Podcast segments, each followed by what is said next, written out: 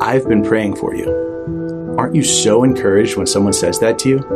When someone tells you they've actually been taking time to go before Almighty God and asking Him to work on your behalf? To imagine all the things God is doing in your life right now as a direct result of someone talking to God about you. As awesome as that is, did you know Jesus himself actually prayed for you?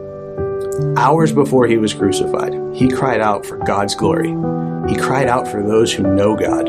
He cried out for those who will be hated by the world.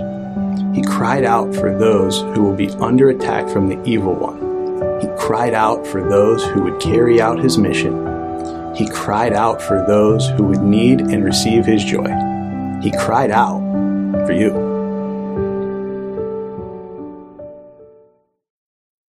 Open up your Bibles with me, please, to John chapter 17. Amen. John chapter 17. Are you there? You know, um, we're going to be talking about prayer for the next couple of weeks. And kids pray the darndest things, don't they? I taught Pioneer Club for many, many years. And I was in charge of the whole program so, because I was in charge of the program, I could choose which group I wanted to teach.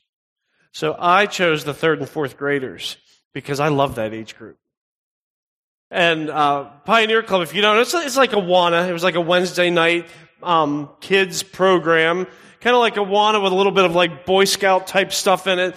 But um, there'd be Bible lessons and games and all of that. But one of my favorite parts of the night was taking prayer requests from the kids. And if you have ever done any kind of kids ministry, you understand what I'm talking about, don't you? Kids have the greatest prayer requests. And Erin and I still to this day talk about some of our favorites over the years. Remember the one time we started out, you know, um, all right, what, what can we pray for, kids? And one kid, he goes, I want to pray that nobody gets bitten by a snake. And I'm like, I am so on board with that. And all of God's people said, Amen. Amen. But then we had one kid, I'm not going to mention names. He might, he's like an adult now and he might be watching this stream. But I remember, um, he says, yeah, I, I, he goes, I, I, have a prayer request. I said, okay, who, who do we want to pray for? He said, I want to pray for the man who was riding his bike in the flood. And I'm going to be honest with you, I didn't know what to pray for that guy. I'm like, are we praying for his safety? Are we praying for his bike? Are we praying he gets where he's, I, I don't know what to pray for this guy. I was just at a loss, and that's where I was kind of, you know, the Bible says the Holy Spirit, you know, prays with us and things we don't understand. And I'm like, uh, Holy Spirit, you're going to have to take this one because I don't even know what to say about that. But probably my all time favorite prayer request in Pioneer Club was this there, we had this one little boy and he talked faster than my brain could process. Do you know anybody like that? They say three sentences and your brain's still trying to process the first phrase of the first sentence. This kid was like that. And he went on this whole, just, and he's, so he had this prayer request and he goes, I just want to, I just want to pray for my cat. I have this cat. I, I just really love this cat. I want to pray. I, I really want to pray for this cat because he, he got, he got caught in the recliner three weeks ago. Like your cat got caught in the recliner three weeks ago. I said, Is he okay? He goes, I don't know, he's still there. yeah. You know, there's uh there's something honest and innocent about that that I just love. And sad to say that, you know what happens to those kids? Sad to say they grow up to be people like us and, and you lose that honesty. You lose that innocence. And you lose that, that, that straightforwardness in prayer. And as adults, we get kind of lame when it comes to praying. Honestly. We pray things like, God be with me today. You don't got to pray that. If you belong to Jesus Christ, He's already promised, I will never leave you or forsake you. I don't got to pray that. But I know He is. Can we please get a little more specific in our prayers? Or we pray, um, God bless grandma. Bless grandma how?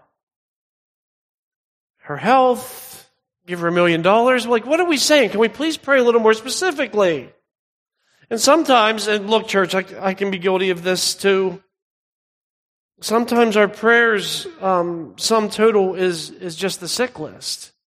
And I get why that is. And like I said, I've, I've, this happens to me because there's so many health needs that consumes our prayer time. And I'm absolutely, we should be praying. I have, I have a good friend right now who's very sick, and I've been praying nonstop. We should be praying for that, but sometimes that's all we pray for.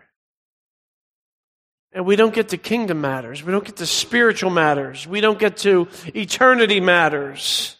Do you hear what I'm saying? And sometimes, church, since we're being completely honest here, so many of our prayers revolve around me, right? Me. God, do this for me. God, give this to me. And yes, we should be praying for ourselves, but again, sometimes like the sick list, it consumes our prayers.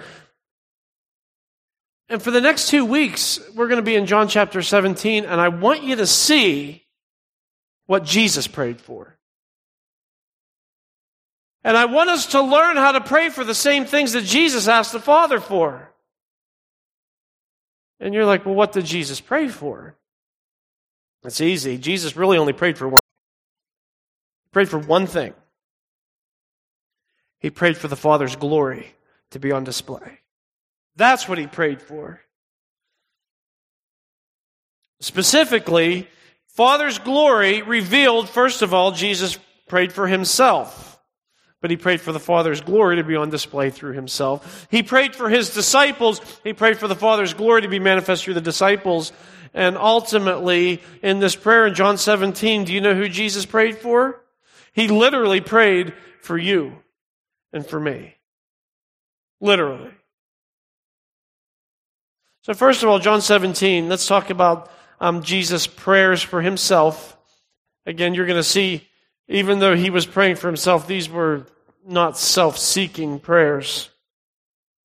Verse 1, it says, When Jesus had spoken these words, he lifted up his eyes to heaven and said, Father, the hour has come.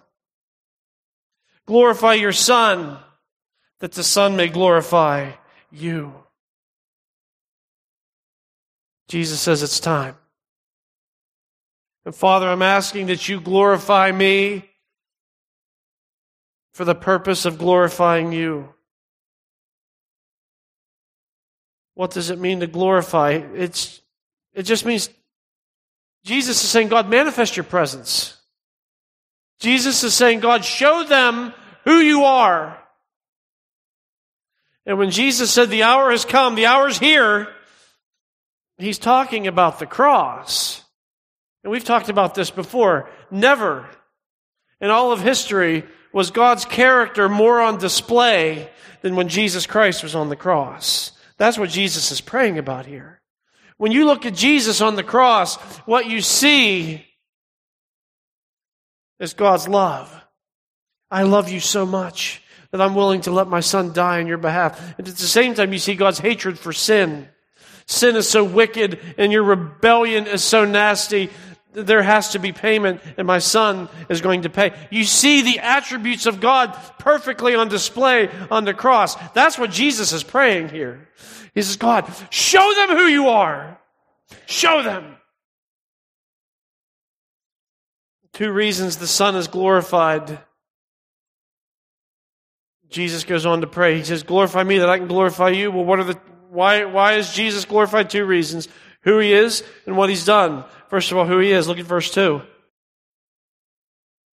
Verse 2, Jesus said, uh, Since you have given him, meaning the Son, Jesus, since you have given him authority over all flesh to give eternal life to all whom you have given him. This is the who. Why is the Son glorified? Because he is the one who has all authority. Jesus rules over all. He's been given the name that is above all names.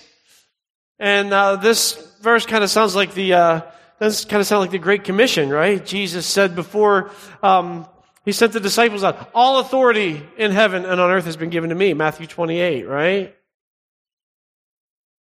Specifically, here, Jesus is talking about the authority to give eternal life. How would you define that? If somebody says, hey, what's eternal life? How would you describe that? How would you define it? I think for a lot of us, we define it in terms of time. Eternal life is, is, is living forever. You know, eternal, just never ending. We define in time. For some people, we define it as a place. Eternal life is being in heaven. And Jesus defined eternal life as relationship. Look at verse 3. Jesus said, This is eternal life, that they know you, the only true God, and Jesus Christ, whom you have sent. Jesus said eternal life is knowing God and knowing Jesus. That's the theme of this whole three year series that we're on, by the way. Knowing Jesus. You notice there's a line through the word about because as a church, we want to grow from knowing about Jesus to knowing Jesus. Like, what's the difference? Everything. There's a huge difference between knowing about Jesus and knowing Jesus. You know, for somebody that's visiting this church for the first time, I could right now give you a list of factoids about my wife, Erin. I could just give you a list of things about her and you could write them down. And when you left here, you would know some things about my wife, but you wouldn't know her. You see, that's relationship. That's connection. And that's what Jesus is talking about here. He said eternal life is coming into relationship with God. And that happens through Him. It's knowing God. Jesus points out that it's not possible to know God except through Jesus, right? So, Jesus is glorified because of who he is. He's the one with all authority. He has the authority to grant eternal life. And he's glorified by what he does. Look at verses 4 and 5. Jesus said, I glorified you on earth, having accomplished the work that you gave me to do. And now, Father, glorify me in your own presence with the glory that I had with you before the world existed. Jesus glorified God by his life. He finished the work. Do you see that? Jesus said, I accomplished the work, verse 4, that you gave me to do. Jesus is talking about the cross like it's already a done deal. There's no backing out. There's no turning around. There's no changing your mind. Jesus said, I'm here and I've done everything and will do everything that you've called me to. It's over. Jesus here is saying, I'm finishing up the work that you gave me, Father, and I'm, I'm ready to come home. The prayer then shifts to the disciples.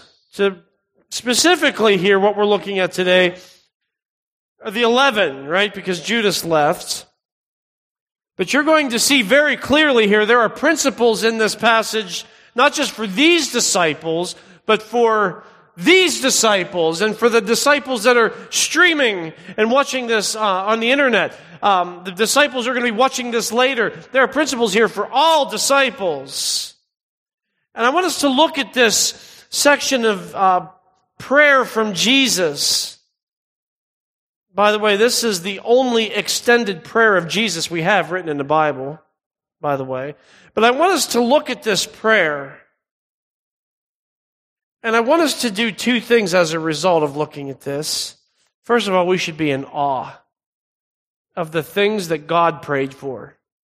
Because make no mistake, this is God praying. So not only should we be in awe, but I want this to move us to pray for the things that Jesus prayed for. If Jesus thought these things were so important the hours before his, his arrest and, and, and crucifixion and all that went with that. This was Jesus' last opportunity to really get before the Father and pray. And he thought this is what matters. So I would suggest to you, church, if this mattered to Jesus in this hour, it should matter to us. And we should take a hard look at the things that move God to pray. Right? So on your outline, knowing his prayer, What Jesus wants for his disciples. That's what we're going to see here. And these are the things that we need to be praying about, church. What Jesus wants for his disciples. Number one, write this down. He wants you to be authentic. Look at verses 6 through 10. Jesus said, as he continued to pray, I have manifested your name to the people whom you have given me out of the world. Yours they were, and you gave them to me. And they have kept your word. Now they know that everything that you have given me is from you. For I have given them the words that you gave me. And they have received them and have come to know in truth that I came from you, and they have believed that you sent me. I'm praying for them. I'm not praying for the world, but for those whom you've given me, for they are yours. All mine are yours, and yours are mine, and I am glorified in them. Stop there. First thing you see, Jesus is praying for his disciples. Then, now, he wants his disciples to be authentic. Notice um, Jesus referred to the disciples as those you gave me. That phrase comes up seven times in this passage. That Jesus makes it very clear Father, you gave them to me. And Jesus makes a very clear distinction here. Jesus says, I'm praying for my disciples, I'm not praying for the world. And somebody would look at this and be like, whoa, whoa, whoa, wait a second. Are you, t- are you trying to tell me that Jesus doesn't care about the world? I'm not saying that at all. Of course he does. But this prayer is laser focused, okay? This one is laser focused. He's praying for authentic disciples. Like, well, what's that? What, what is an authentic disciple? Well, notice Jesus didn't pray for church goers. Jesus didn't pray for part time pretenders. Jesus didn't pray for those who made some sort of profession. Jesus marked a true disciple by one thing. Look at verse 6 again. He says, the end of verse 6, they have kept your word. Jesus, that's, that's how you identify a true believer. They keep God's word. And you're like, ah, hang on, hang on, hang on, Jeff, hang on, hang on. You might have forgotten this, but I haven't. But last week you did a whole sermon that our walk with Christ is faith based, not performance based. And now you're saying a true believer is one who keeps God's word. And I still stand by everything I said last week. Your faith is not performance based. But a true disciple, by definition of being born again, has been transformed. And what transforms in a true disciple is your appetites and desires. None of us are perfect, but you should have this desire and appetite to keep God's word. A true believer has this attitude to say, God, your word is true. Your way is right. You provided wisdom. I want to honor you. I want to live this life that you gave me, this life that you saved. I want to live it in a way that honors you. That's what a true believer says. And oh, I know I'm not going to do it perfectly. I'm going to mess up. I'm going to struggle. But God, I have this desire to keep your word, to grow. That's, that's a true believer. It's not about perfection, it's about direction. And if you're sitting here today and you're like, well, it's not performance based, and, and, and I really don't have any desire to know God's word and to keep God's word, well, then you don't know Him. That's just all there is to it. You don't know Him. If Jesus Christ hasn't changed you, then He hasn't saved you, and you don't know Him if you don't see this radical change to want to know and honor God in all things. If you don't see spiritual growth, if you're not striving to honor God's word, if you're not, how can, if you're not looking to see, like, how can I incorporate God's wisdom in the home, in the workplace, in my neighborhood? How can I, how can I live the way God has, has outlined in His word? If, if that's not you, then you aren't a true disciple. That's why the, the Bible refers to our life in Christ over and over and over. The Bible calls it a walk. Your walk with Christ. Why does the Bible call it a walk? We talk about this in the uh, membership class because a walk implies a couple of things. One, a walk implies intentionality right? If you're going to take a walk, that doesn't happen by accident. You have to think, I'm going to stand up and I'm going to move one foot in front of the other. That's an intentional choice. So it is with Christ. it is an intentional choice. I'm going to walk. But walking also shows progress over time, right? I mean, this isn't rocket science. Walk is, I'm here, now I'm walking, and now I'm here. And a walk shows progress over time. Like, you know, a few seconds ago I was there, and now I am here. And that's how it is in your walk with Christ. Spiritual maturity. To say, you know, when I first came to Christ, I was there. And I didn't understand a lot, and I was immature in a lot of ways, but I can see how far Christ has brought me, and look where I am now, and here's where I'm heading, and by God's grace, I'm going to get there. But you should be able to see progress over time in your spiritual growth. That's why it's called a walk. You're like, man, what's that look like? Well, Jesus tells us in verse 8. Look at verse 8 again, real quick with me, please. Jesus said, For I've given them, this is, this is how it works. For I've given them the words that you gave me, and they've received them, come to know the truth that I came from you, and they have believed that you sent me. Did you see all the elements? The word is given, the word is received, the word is believed, and that changes your life. That's how it works. That's authentic. So your view of God's word honestly tells me everything anybody needs to know about you. Your view of God's word says everything about you. Because according to Jesus, the number one characteristic of a disciple in this prayer, he says they have kept your word. They've received it, they believe it, and they've kept it, and they're yours, and you gave them to me. So I would just ask, church, can we can we agree with Jesus in prayer for authentic disciples that glorify Him? You one of them? That's something we should be praying about. Authentic disciples glorifying Christ. Number two, knowing his prayer, what Jesus wants for his disciples. Write this down. He wants you to be protected. He wants you to be protected. Look at verse 11. Jesus goes on in his prayer.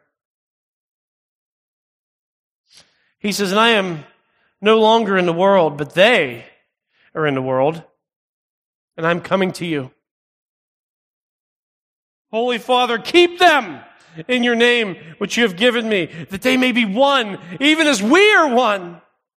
While I was with them, I kept them in your name, which you have given me. I have guarded them, and not one of them has been lost except the son of destruction, that the scripture might be fulfilled.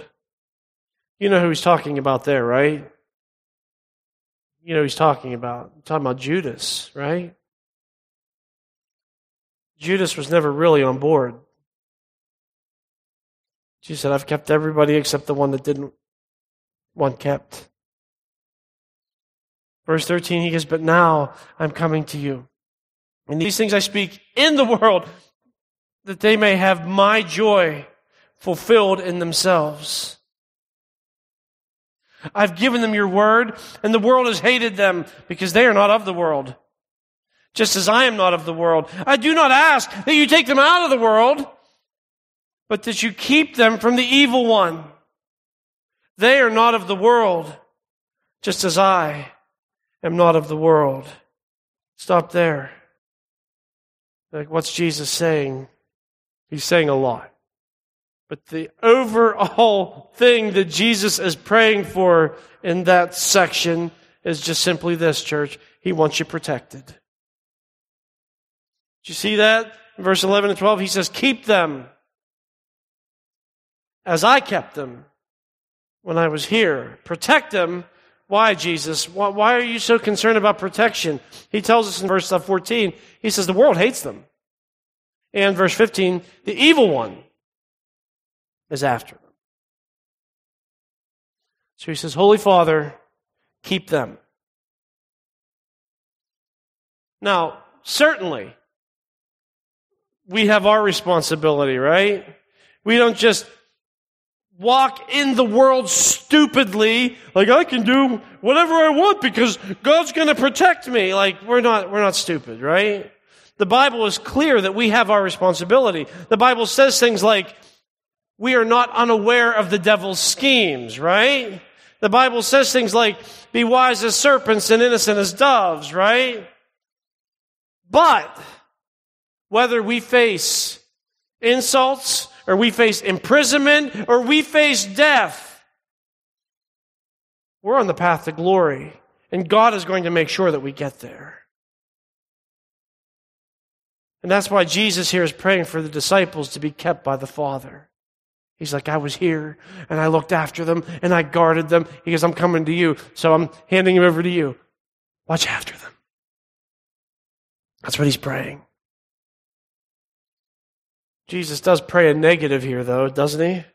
Verse 15, he prays, uh, don't, don't take them out of the world. Jesus said, Don't take them out of the world. And I read that and I'm like, Come on, man. Like, the world's dangerous. And Jesus, if you really love me, shouldn't you keep me away from these people that absolutely hate you because they are going to hate me by default then? I mean, didn't you say we're going to be sheep among wolves? Wouldn't it be better? Like, you know, God's never asked my opinion on anything unsolicited, but wouldn't it be better if, like, once somebody got saved, born again child of God, he was like, all right, you're coming to heaven. That would be fantastic. He doesn't do that. So, why are we still here? Right? If he saved us and we're, we have eternal life and we're heading to heaven, why are we still here? We're here to put his glory on display in a lost world. We're here to show a dying world the glories of Jesus Christ.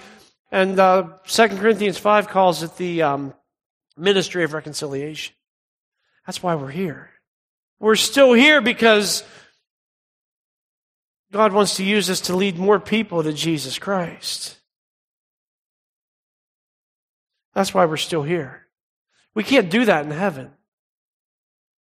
People ask me all the time, you know, what's heaven going to be like? What are we going to do in heaven? What are we going to look like in heaven? What are we going to do? What are, you know, what about that song that says, you know, there's a big yard, we're going to play football? You think that's true? And um, what are we going to do in heaven? And well, the Bible says a lot of things, but I know for a fact there's one thing we won't do in heaven, and that's evangelize. And I know that if there's an unemployment line in heaven, I'll be in it hoping for a stimmy from God. I'm not going to have a job. The worship team will.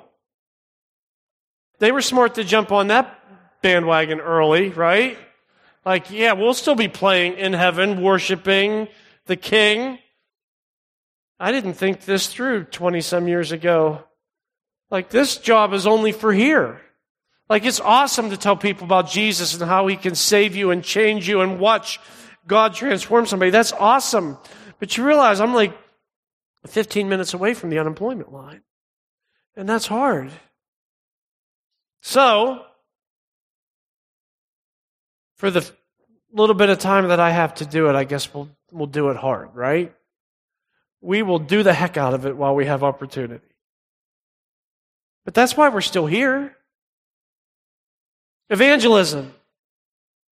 Jesus prayed in this prayer, he reminded us we're not of this world. We're citizens of heaven. So while we're in the world, it's our job to bring heaven to the world. So I just want to ask you, church, can we agree with Jesus in prayer? for God's protection as we seek to glorify Him. That's something Jesus prayed for. Shouldn't we be praying for that? God, protect us. Look, the world hates us. Have you noticed? The world hates us. Protect us. There is an enemy of your soul that would love nothing more than to see you shipwreck your faith, walk away from your family, destroy your testimony, get the world laughing at the church. There's an enemy of your soul that would love that. He's out to get you like a lion, right? Shouldn't we be praying for protection? That's what Jesus prayed for. Let's agree with Jesus in prayer. He wants you protected. And then finally, he wants you to be used. He wants you to be used. Now, when I say used, I don't mean like a, like a used car. I mean, he wants you to be used by God. He wants you, maybe a better word is usable. Maybe that's a better word. But look at verses 17 through 19. We're going to end with this, these few verses here today. Jesus said, Sanctify them in the truth. Your word is truth. As you sent me into the world, so I have sent them into the world.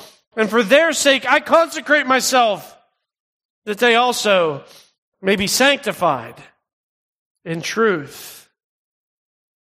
And you're like, well, there's a couple of uh, unfamiliar words here sanctified, consecrate. Can you explain those? Well, this, yes, it's the same word actually in the Greek.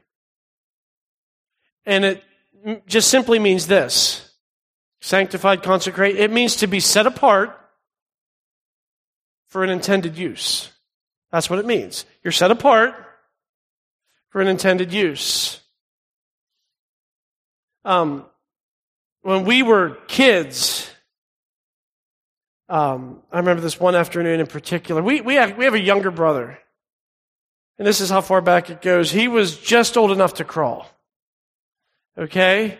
And it was, it was this, I think Saturday afternoon, and my father, um,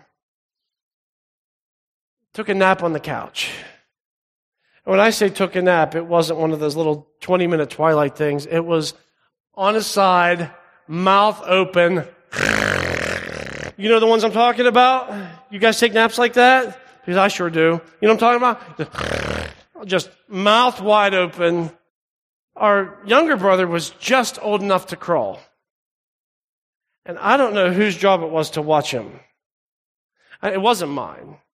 We'll say our sister, right? Because she's not here to defend herself. Okay. It's probably our sister's job to watch him.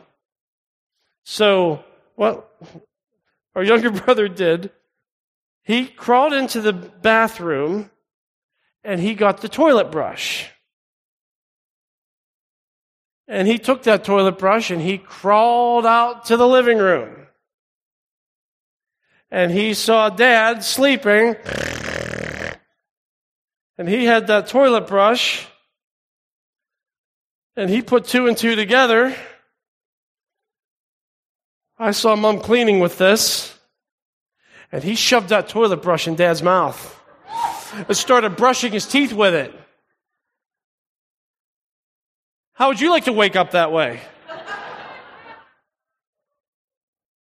That is a true story. Every word. I got a witness. I got a witness. So we we had to lovingly remind him that's not what that's for.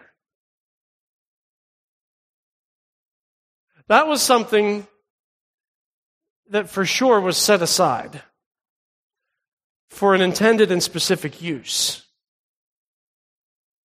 That's sanctified. And you're like, wow, that was the best illustration you could come up with, wasn't it? Hang on. It's like the chair you're sitting in. You know that chair you're sitting in right now? We set that there for you to sit in it. You're using it right now for its intended use. It was put there for that reason. So you could say that that chair is sanctified. You know the guitar? We could say This guitar is sanctified. It's set aside for an intended use. I mean, wouldn't you think it was stupid if you came in and I was hammering in nails with the guitar? You're like, that's not what that's for. That has a specific use. That's why it's set aside. Now we're getting the idea of what it means to be sanctified. You're set aside because I got something very specific I want to do with this, right? Jesus here is saying in verse 19 that he was consecrating or sanctifying himself. What was he talking about? He was talking about the cross. Jesus said, this is why I'm here. I was set aside for this. I am the only one who's qualified to do this. The only sinless one who can pay the penalty for the sin. The only one who is God in the flesh who can offer a sacrifice that's effective for all who will believe. I'm the only one who can do this. I was set aside for this, and that's why I'm here. That's why Jesus said, I'm consecrating myself. God, this is why I'm here. I'm not getting distracted in other things. I'm here for this. This is why I'm here. For us, we too are consecrated. We too are sanctified. You're like, for what? It's for reflecting God's character and accomplishing God's will. That's why you're saved. That's why you're set apart. And that's what God wants to do through you. God wants to show the world what He's like through you. God wants to accomplish some kingdom things in the world through you. That's what it means to be sanctified, to recognize that I am set apart for this. I don't get involved in the meaningless, stupid world things because God set me aside for eternal kingdom things. That's sanctified. And that's what Jesus is praying for. Like, oh, oh man, Jeff, yeah, I, oh, that's awesome. That's awesome that God would want to do that. But like, how? how what does that look like? Um, um, yeah, yeah. What, what does that, if, like, do we know what that looks like? Do we know what sanctification, like, like if only, if only God would show us what sanctification really looks like. Like, like, you know, like hypothetically, like what if God wrote it all down in a book? Hypothetically, like God, a, he, he, he gets a book, and in this book, he says, like, here's who I am, and this is the character of me that you're to reflect, and this is what my kingdom's about, and this is what you're gonna do. Like, oh, wouldn't it be really cool if he wrote that down and had it in like a book? I bet you that book would sell a lot. And I bet you that book would be so popular, they'd probably stick it like in the drawers of hotels. Could you imagine? Well, that's exactly what Jesus was talking about, right? Look at verse um, 17 again. He said, Sanctify them in the truth. Like, whose truth? Look at the next phrase. It should be highlighted in your Bible. Every Bible, every Bible here highlighted. Somebody will be at the door to check. Look at this phrase Your word is truth.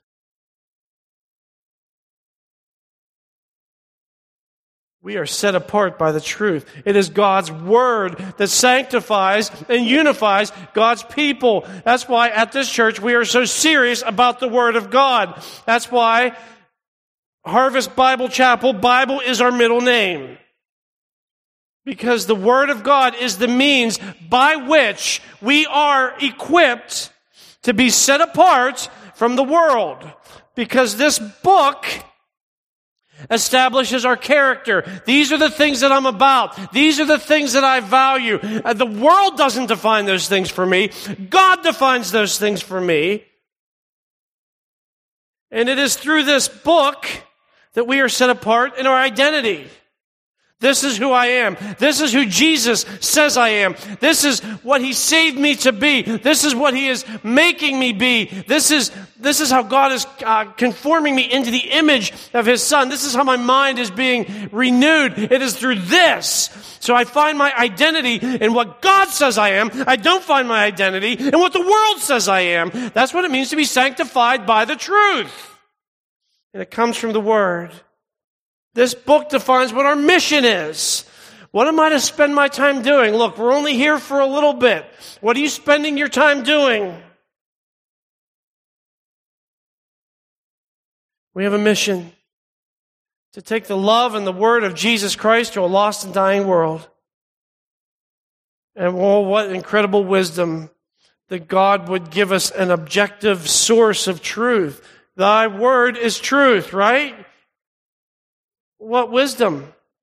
Because if we didn't have the Bible, we'd just all be sitting around. This is what I think is true. Oh, that's interesting. I think something completely different is true. Well, here's what I think the church should be doing. Here's what I think the church should be doing. We, that's what we'd just be sitting around doing that all the time. But God gave us this so that we don't have to do that. We're like, look, we know what God said. We know what our character is to be. We know what our mission is to be because God wrote it down. That's why Jesus said to the Father, sanctify them, set them apart. In the truth, your word is the truth. God wants to use you. And the mission couldn't be more important because there's eternal souls at stake. So, for those of us who are entrusted to carry out the mission, which is all disciples, Jesus prayed that we would be sanctified or set apart by his word. By the way, remember earlier in verses 9 and 10, Jesus said, I'm not praying for the world. When it comes to evangelism and praying evangelistic prayers in the Bible, we have a very clear pattern in the New Testament. Jesus very specifically said here, I'm praying for the people that I'm sending to reach the world. I'm not praying for the world. And so often when we pray evangelistic prayers, we pray for the lost person, right? I pray that Tim comes to know Jesus. I pray that so and so would come to know Jesus. And look, it's great to pray that way. I'm just saying that's not the New Testament pattern. It's just not. You don't see that in the New Testament. Pray for Epaphroditus to come to the knowledge of the Lord. Pray that Phoebe repents from her sins. You don't see that. But do you know what you see every time? Every time. You pray for the workers. You pray for the one bringing the message. Pray to the Lord of the harvest to bring, you know, to put workers in the field. Um, Paul so often said, pray for us that we may have boldness, right? Over and over and over. And here again, you see it. Jesus couldn't make it more clear. I'm not praying for the world. I'm praying for the people that I'm sending out. That's who I'm praying for.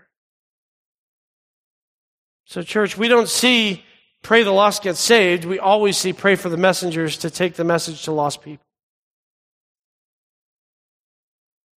Jesus made it clear how to pray for the messengers to be used, sanctified in the truth to be sent out into the world.